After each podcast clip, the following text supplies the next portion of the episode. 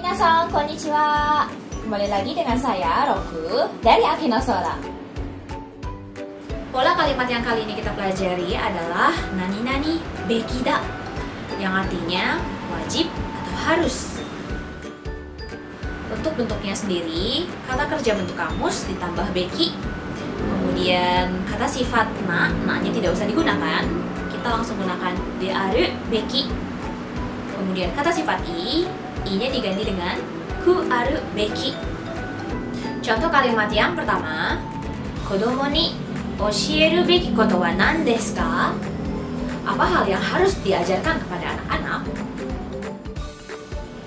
Contoh kalimat yang kedua, yaru beki koto wa saigo made akiramete wa ikenai. Artinya, kamu tidak boleh menyerah melakukan hal yang harus dilakukan sampai akhir. Jangan lupa ya buat teman-teman yang udah nonton video ini, buat subscribe, like, dan juga share ke teman-teman yang lain. Terus teman-teman jangan lupa untuk bikin contoh kalimatnya di kolom komen. Sampai ketemu lagi nanti ya, Minasang. Mata ne.